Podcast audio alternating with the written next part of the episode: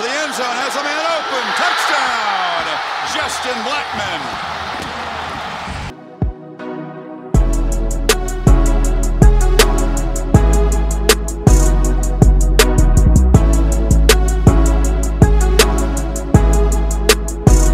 Welcome into a Monday edition of Locked On Pokes. I'm your host, Colby Powell. Glad you're with me on this Cowboy Victory Monday. The Pokes get it done again by a count of 34 to 27. This time as a home favorite against the TCU Horned Frogs with no Johnny Wilson, no Tylan Wallace, no Tre Sterling, all out injured for that game on Saturday. And a bunch of Cowboys stepped up and they were able to get a big win at home to move the Cowboys to six and three with just a few games remaining in the season. Uh, again, this is Locked On Pokes, part of the Locked On Podcast Network. Your team every single day, the number one local sports daily podcast network in the country. Head on over to Twitter, find me at Colby J Powell and at Locked On Pokes. Uh, we'll take a look at a couple of the listener score predictions that we got later on uh, in the show. And I think we had a couple that were pretty close. I was not close. I picked uh, TCU to win this game 24 to 17. My, my big holdup was thinking that Oklahoma State was going to be able to run the ball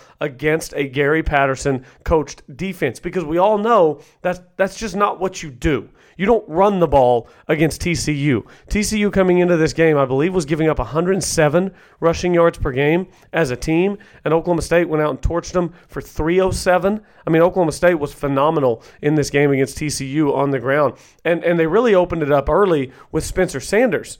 Um, getting it done. The, the, the Horned Frogs were allowing 103.7 rushing yards per game, surrendered 307 to the Cowboys on Saturday. So phenomenal performance on the ground. And, like I said, Chuba Hubbard, he had 223 rushing yards. He had 190 of those in the second half. And what Oklahoma State did, and this was brilliant, they they freed up Chuba Hubbard by letting Spencer Sanders run the ball early in the game. Chuba Hubbard had 20 carries, Spencer Sanders had 19. And, and, what that does by allowing Spencer to keep the ball so much early in the game, it keeps those defensive ends, those linebackers, it keeps all those guys honest. And when those guys are honest and they're not just collapsing down into the run gaps, that all of a sudden leaves just enough of an opening for Chuba Hubbard. And Chuba Hubbard, look, you don't need to part the Red Sea for Chuba Hubbard. He needs a little gap. I'm watching the replay right now of a 62 yard touchdown run. It was a little gap at the line of scrimmage. Looked like maybe a linebacker had gotten out of position. It was really well blocked. And Chuba Hubbard, I mean, he's off to the races. Mike Gundy, after the game, said watching Chuba Hubbard run in the open field is like watching Secretariat come down the stretch. And I mean, seriously, name for me a guy right now in college football more fun with the ball in his hands than Chuba Hubbard. I, I can't think of one. I mean, he gets through that first line and what makes him different is, you know, most guys, even Justice Hill at Oklahoma State, and Justice was phenomenal. But Justice breaks through that first line of defense, and then a safety comes over the top, or the defensive back who was on that side of the field tracks him down, and it's a, a nice, really nice 40 or 50 yard run. And the difference with Chuba is when you give the ball to, the to Chuba at your own eight yard line, all, all it takes is one defender to get out of his out of his hole. All it takes is one good block at the second level by one of those guys up front, one of the cowboy backs even. That's all it takes. And as soon as Chuba Hubbard is through that initial line of defense, he cuts it up the numbers and the safety just can't get there in time because Chuba is too fast. So, shout out to Chuba Hubbard, the only running back in the Gary Patterson era at TCU to go north of 200 yards. Uh, again, he went for 223 on 20 carries. And like I said, 190 of those were in the second half. I mean, 154 of those were on two two rushes, um, which leaves what's that leave? 69 carries on 69 yards on the other 18 carries. So still nearly four yards a carry on the other ones, not including uh, the big the big runs that he broke off. But uh, simply phenomenal. Like I said, he had the 92 yard run, which means if you were paying attention eh, to, to that game on Saturday, Oklahoma State we've noticed has struggled to score touchdowns inside the other team's 10 yard line. So Oklahoma State's offense got inside the TCU 10 one time on Saturday. It was the first drive of the game. They got inside the TCU 10, uh, and then it was it was really weak, honestly. They had a third and seven at the TCU eight yard line, and they ran a little delayed draw QB keeper that maybe even lost a yard, and uh, it was no good. So, what that means is that Oklahoma State on Saturday, thanks to Chuba Hubbard's 92 yard run, scored more touchdowns from inside its own 10 yard line than it did from inside TCU's 10 yard line. And I think that that is so, that, that paints such a perfect picture of what this Oklahoma State offense has been this year, and especially recently, it has been big, big plays, especially over the last couple of weeks. It's not sustained drives that get Oklahoma State down, you know, first and goal, second and goal, and then you punch it in. That's just not the way Oklahoma State is operating. It's just not. And and that's why whenever you look at time of possession, TCU it was essentially 33 minutes to 27 minutes. They had, they had the ball for six more minutes than Oklahoma State did. Oklahoma State outgained them by nine yards. Uh, TCU had six more first downs. Unsurprisingly, TCU, you know, little bit at a time. Oklahoma State, 62 and 92 at a time. Braydon Johnson uh, had a 45 yard phenomenal catch up the left sideline, hand fighting all the way and, and brings it in.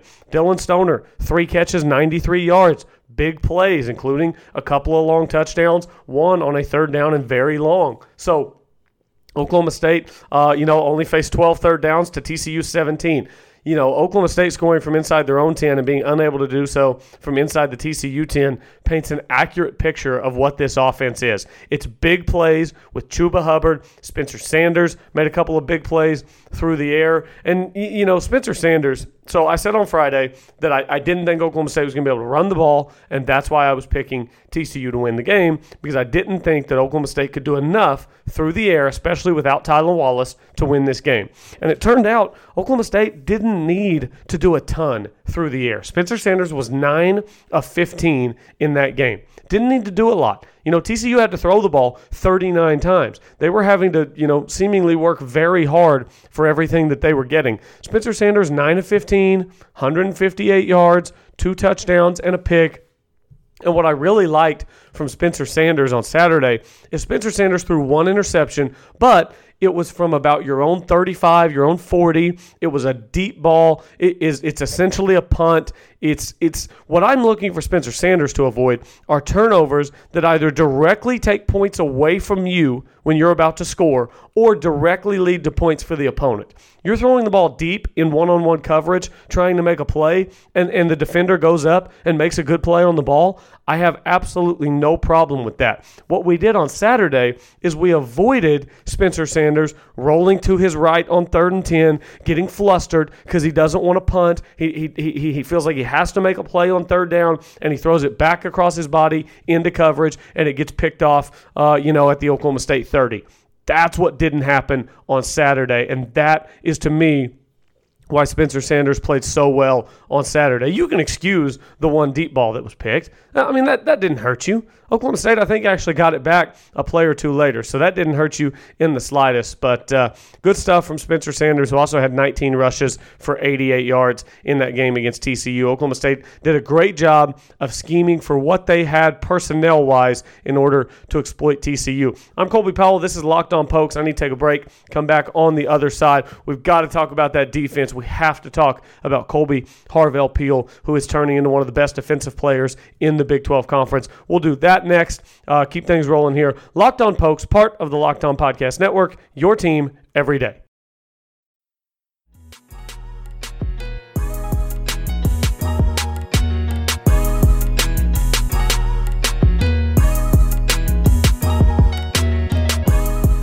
Welcome back to Locked On Pokes. I am your host, Colby Powell. Glad you're with me on this Victory Monday for the Oklahoma State Cowboys as they head into the off week, the second off week of the season for Oklahoma State. Uh, remember, they had one prior to the game at Texas Tech, which did not go well. Now they've got one prior to the game at home against Kansas, which uh, should be a good one. Les Miles coming back into town. The Mad Hatter should be a, a, pretty emotional game, I would imagine, on both sides for Oklahoma State and for Les Miles. But we'll get much more into that over the next couple of weeks. Still breaking down Oklahoma State's 34 27 win over the TCU Horned Frogs on Saturday. Again, make sure you head over to Twitter. Follow me at Colby J. Powell at Locked On Pokes. Send me all all your thoughts uh, about Oklahoma State and the football team, what all they've gotten accomplished the past couple of weeks. Really have completely flipped the script. This is a team that it's been a roller coaster in conference season. You have the Texas and Kansas State games. You nearly beat Texas in Austin, and then you come home. You look really good against a Kansas State team that has made its way back to the number 20 team in the country. I mean, they they uh, they lost to Baylor at home. They lost Oklahoma State on the road. That's it. They're a two-loss team. Oklahoma State manhandled Kansas State, and since uh, you know they beat Kansas 38 to 10 this past weekend, they beat Oklahoma the weekend before, so that is starting to look like a pretty good win. But then here comes the roller coaster. You're at that first peak, and then you just drop off a cliff. Uh, you know, we're down riding the Texas Giant at Six Flags, and you lose to Texas Tech on the road, a Texas Tech team that had showed nothing to that point in the season. And then you come home uh, and you lose to Baylor in a game that you feel like you probably should have won. You're up by 10 points in the third quarter in that game at home as a favorite, a game you probably feel like you should have won you should win. And now Baylor's uh, 8 uh, 0, undefeated, and people are talking about, you know, if they win out, they could be in the playoff, and, and that's a team you probably should have beaten at home. And then you look at two games that you think you might not get either one, and you get them both. You go to Ames and win. You beat TCU at home. A couple of big wins for Oklahoma State. And the big difference, you, know, the one thing you can pinpoint is what was happening against Texas Tech and Baylor.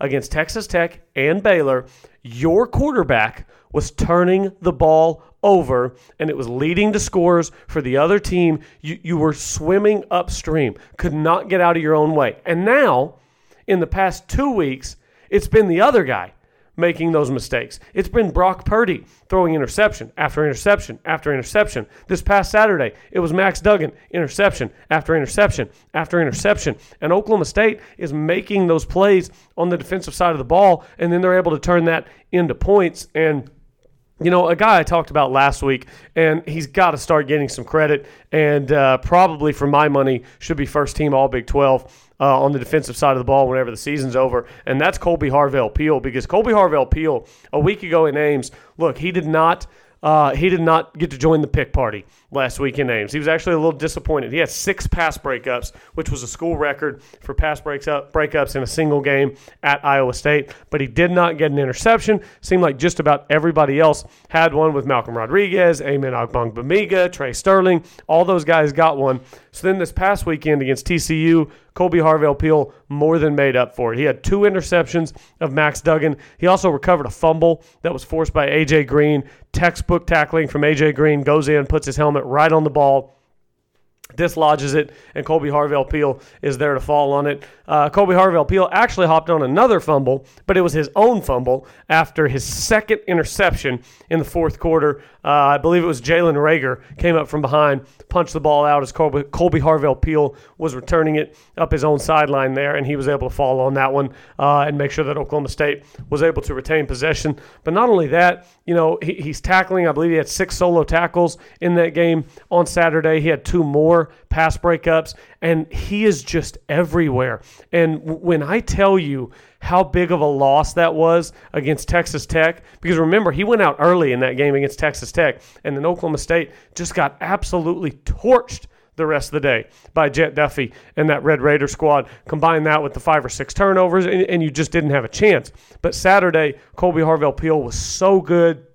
And I really thought that Tanner McCalister came in and did a pretty nice job. You know, Kolby Har- Harvell Peel had to shift over into the middle of the field where Tre Sterling usually would be because Tre Sterling was out with injury, uh, and then Tanner McCalister played, you know, just about every snap defensively. So you had Jarrick Bernard back there, uh, Kolby Harvell Peel, and Tanner McCalister. I thought McCalister did a pretty good job. And then Jarrick Bernard had himself a big interception as well, a, a leaping grab, a nice play that he made near midfield. So Oklahoma State really gave Max Duggan problems, and this was on the heels of giving Brock Purdy problems. So when you look at Oklahoma State's defense in conference play, uh, you know, Oklahoma State's defense has been a strong point for the Cowboys in conference play, which is not something that you would have guessed uh, a few games into the season. You look at what Texas did to them. Look, Texas was healthy at the time.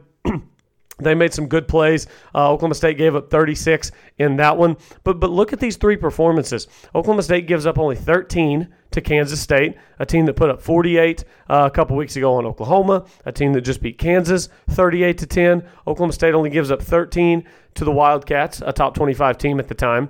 Oklahoma State, the last two weeks, has only given up 27 points to Iowa State and TCU. You know, even the Baylor game got away from them a little bit with 45. That's probably a, not quite indicative of uh, of how well the defense played against Baylor because there were some turnovers in that game that directly led to points for the Baylor Bears. So you have to take that into account. Same thing against Texas Tech. Uh, they had some some defensive plays that led directly to points with some turnovers. So Oklahoma State's defense, I think, has really been a strong point uh, for the Cowboys to this point in the season. And as much grief as we give, give Jim Knowles, you have to give him credit. Two weeks in a row that they have given the opposing quarterback fits. Max Duggan, true freshman, he's going to be a good player in this league. I, I, really believe that. I think that you saw some things from him uh, not only on Saturday, but you've seen some things from him throughout the season to show you that that he does have it. But it's going to come with time. You know, one touchdown, three interceptions.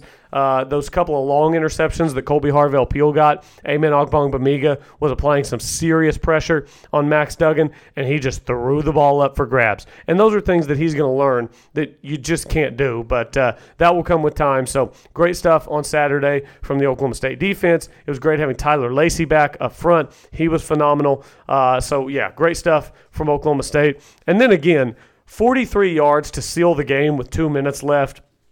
It is such a luxury to have Matt Ammendola. And I think Oklahoma State fans probably just take having a good kicker for granted because when has Oklahoma State not had a good kicker? I mean, Luke Phillips, Dan Bailey, Quinn Sharp, Matt Ammendola now. I mean, when has Oklahoma State not had a good kicker? And, and I know that there are other ones that I'm I'm forgetting in there that have been great too. But Matt Ammendola, you, you know, automatic Ammendola. You can't spell automatic without Matt. Automatic Ammendola. You knew when he trotted out there for the 43 yarder he was going to make it. It was no doubt. And yes, he had missed, I think, a 49 yarder earlier in the game.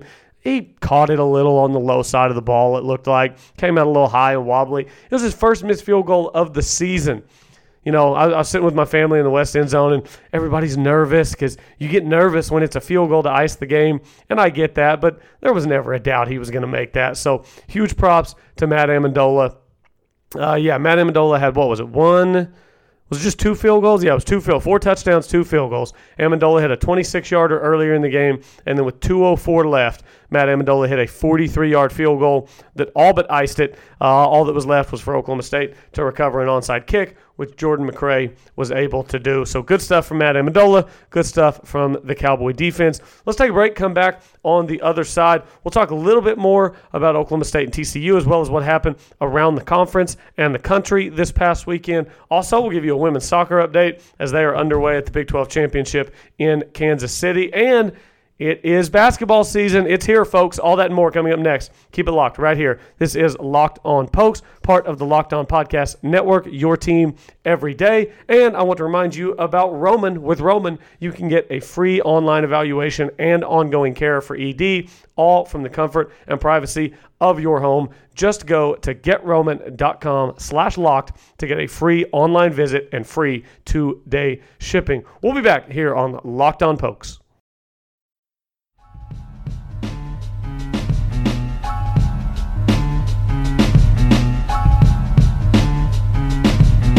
Welcome back to the Locked On Pokes. Colby Powell wrapping things up here on a Monday. Make sure you head over to Twitter. Find me at Colby J. Powell at Locked On Pokes. And do me a favor, wherever you are listening to this podcast right now, Take the time, subscribe, and rate this podcast. Takes no time at all. Uh, it means the world to me. So subscribe and rate this podcast. Find me on Twitter. Tell a friend. Saw somebody tweeting the other day uh, saying, you know, somebody needs to give Matt Ammendola some love. Hey, we show Matt Ammendola some love here on the Locked On Pokes uh, podcast.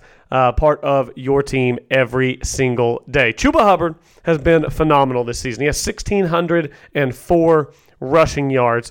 Where does that put him? In Oklahoma State history? Well, it puts him pretty close uh, to what is basically the top, which is second. I mean, we know everybody's playing for second. We know Barry will never be touched again. So, Chuba Hubbard at 1,604 rushing yards this season ranks eighth in terms of best rushing seasons ever for Oklahoma State. Individual rushing seasons. Number 9 and 10 are both Kendall Hunter. He had 1,555 yards and 1,548 yards in two separate seasons. Boy, Ken, Kendall Hunter was special. But then Chuba Hubbard falls in at number 8. And I doubt that he will be at number 8 for very long. So he's at 1604. Thurman Thomas is number four at 1767. So Chuba Hubbard, uh, with a measly 164 rushing yards against Kansas, would pass Thurman Thomas and become the fourth leading rusher in Oklahoma State history. He would pass uh, in the t- in in the process Gerald Hudson, Thurman Thomas. And uh, Terry Miller, who are at five, six, seven, and then Thurman again at four. So that would put him in between Ernest Anderson, who is at three, uh, Terry Miller, who is at two, those two separated by 10 yards. 1887 for Terry Miller and 1877 for Ernest Anderson. So it is likely that Chuba Hubbard, assuming health for two more games, will go into second place all time on the Oklahoma State leading rushers list uh, for an individual season. Of course, Barry Sanders in 1988 rushed for 2,850 yards, which is enough to make your head spin. So Chuba Hubbard will not be catching Barry Sanders. Uh, he could rush for.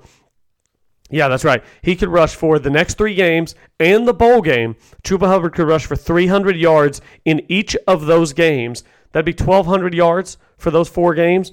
Yeah, that would put him at uh, 28.04. He would still be 46 yards shy of Barry if he rushed for 300 yards in the next four games. So uh, Barry was a different level. Chuba is incredibly, incredibly special, and uh, I hope Oklahoma State fans appreciate what they're watching this this season because it's it's just not every year a Chuba comes along and does something historic. And I know everybody's worried about the Heisman, and it shouldn't just be the best quarterback on the best team. That's a flaw in the system. I totally get all that. I'm I'm just letting you know right now. Um, it, it's going to be tough for Chuba Hubbard to win the Heisman Trophy, but I do think he should be in New York. Look, I think he should win the thing because I think he's been the best player in college football. But the way the Heisman is set up, it's not set up for a running back from a, a four loss team to make it to New York or to win the Heisman Trophy. It's set up for Joe Burrow and Justin Fields and Trevor Lawrence and Jalen Hurts. That's who the award's designed for. And and honestly, I think the Heisman has become a bit of a mockery uh, of what it's really supposed to be, which is the best player in college football. I think the Heisman uh, has has taken on less and less meaning over my lifetime. I remember when I was a kid, the Heisman was a huge, huge deal, and now it's like, oh, okay, well, which which quarterback put up a bunch of stats and won a bunch of games? and and you know it doesn't take into account like in Ndamukong Suh not winning the Heisman that was a travesty and he actually was beaten by a running back not a quarterback uh, you know last few years probably no major complaints but uh, yeah, I, I, think the Heisman Trophy doesn't necessarily do it the way we would do it if we had a chance. I, I need to move on. I'm going to get down a uh, Heisman Trophy rabbit hole and run out of time. I want to recap a couple of listener scores predictions. Like I told you, I picked TCU 24 17. Didn't think Oklahoma State would be able to run the ball. I was wrong 307 times as Oklahoma State rushed for more than 200 yards more than what TCU was giving up on average this season. Uh, Ryan the Great he was dangerously close to nailing it on the head. 34 24 Oklahoma State was his score prediction. If Oklahoma State could have gotten TCU off the field earlier in that drive on a fourth down, uh, then, then he would have been exactly right. Ended up being 34 27, but he was, uh, he was dead on. What he said, his reasoning, he said, I'm not confident in this, especially with the increasing likelihood there's no Tylan. Defense will load the box to stop the run, and it will be another great defensive game, multiple turnovers. He puts in parentheses, he said, Ogbong Bamiga will be the player of the day. Kolby Harvell Peel was the player of the day, but Bamiga was phenomenal in pressuring Max Duggan. He had another great, great game. So uh, good stuff. And then we had another one that I lost. Did I scroll the wrong direction? I did. Brian Raper, his score prediction was 38 35 pokes. Another good one. Uh, so shout out to those guys who nailed it pretty accurately. I got to say, I'm uh, I'm struggling accurately predicting Oklahoma State football games. I'm now 0 4, not against the spread. I am 0 4 straight up trying to pick winners in, in Oklahoma State football games. So I actually think I might be able to break that streak in a couple weeks against the Kansas Jayhawks whenever they come to Stillwater. So, uh, all right, moving on. Again, shout out to the women's soccer team. Little Bedlam soccer yesterday morning in Kansas City, and it was the one seed versus the eight seed. But it was hard work for the Cowgirls. They actually trailed at halftime. OU took the lead in the 41st minute. So Oklahoma State went into halftime trailing 1 0 to the Sooners. Never a place you want to be. But they came out after half, uh, and Oklahoma State scored in the 57th minute. Uh, I believe that was uh, Gabriella Coleman who scored that goal. Yes, it was. Gabriella Coleman in the 57th minute. And then in the 81st minute, J.C. Jones scored off of a corner kick that OU was unable to clear. So Oklahoma State has advanced in the Big 12 tournament. Uh, they're now in the Big 12 tournament semifinals after the Bedlam win yesterday. They'll play Kansas this Friday at 4.30 p.m. I don't have it in front of me, but I would guess that that game is going to be an ESPN Plus game. Uh, that's where most of these have fallen. And yes, that will be an ESPN Plus game, which is also where you can find Oklahoma State and Oral Roberts on Wednesday night. Basketball season just about ready to get underway. Also, shout out to the women's cross country team for another Big 12 championship that they clinched last Friday. Uh, Big 12 championships coming in everywhere uh, from Oklahoma State athletics. We know Oklahoma State is much more than football and basketball. Those other sports are phenomenal. They do a great job. So shout out to uh, the women's soccer team again for their Big 12 championship and women's cross country for bringing home yet another Big 12 championship. Covered a lot of ground today. Big win for Oklahoma State, 34 to 27 over TCU. It's an off week, but basketball is starting, so we'll talk a lot more basketball this week. Talk some recruiting uh, as well for basketball as they're really getting things rolling on that end. Bryce Thompson released his Final Four schools, uh, the Booker T Star, so we'll get to that throughout the week as well uh, as as we look forward to basketball season and the remainder of football season. Oklahoma State has hit that six win mark. They still have Kansas at home, at West Virginia, and then Oklahoma at home. So uh, a few big games left for Oklahoma State a team that now finds itself realistically when you include the bowl game this is a team that could win nine games which considering where this team was at after the baylor game uh, a nine win season sounds pretty good right about now. Glad everybody was with me on this monday. Find me on twitter at colby j. Powell at locked on pokes. Subscribe and rate this podcast and spread the word. Thanks for listening to another edition of locked on pokes part of the locked on podcast network your team every day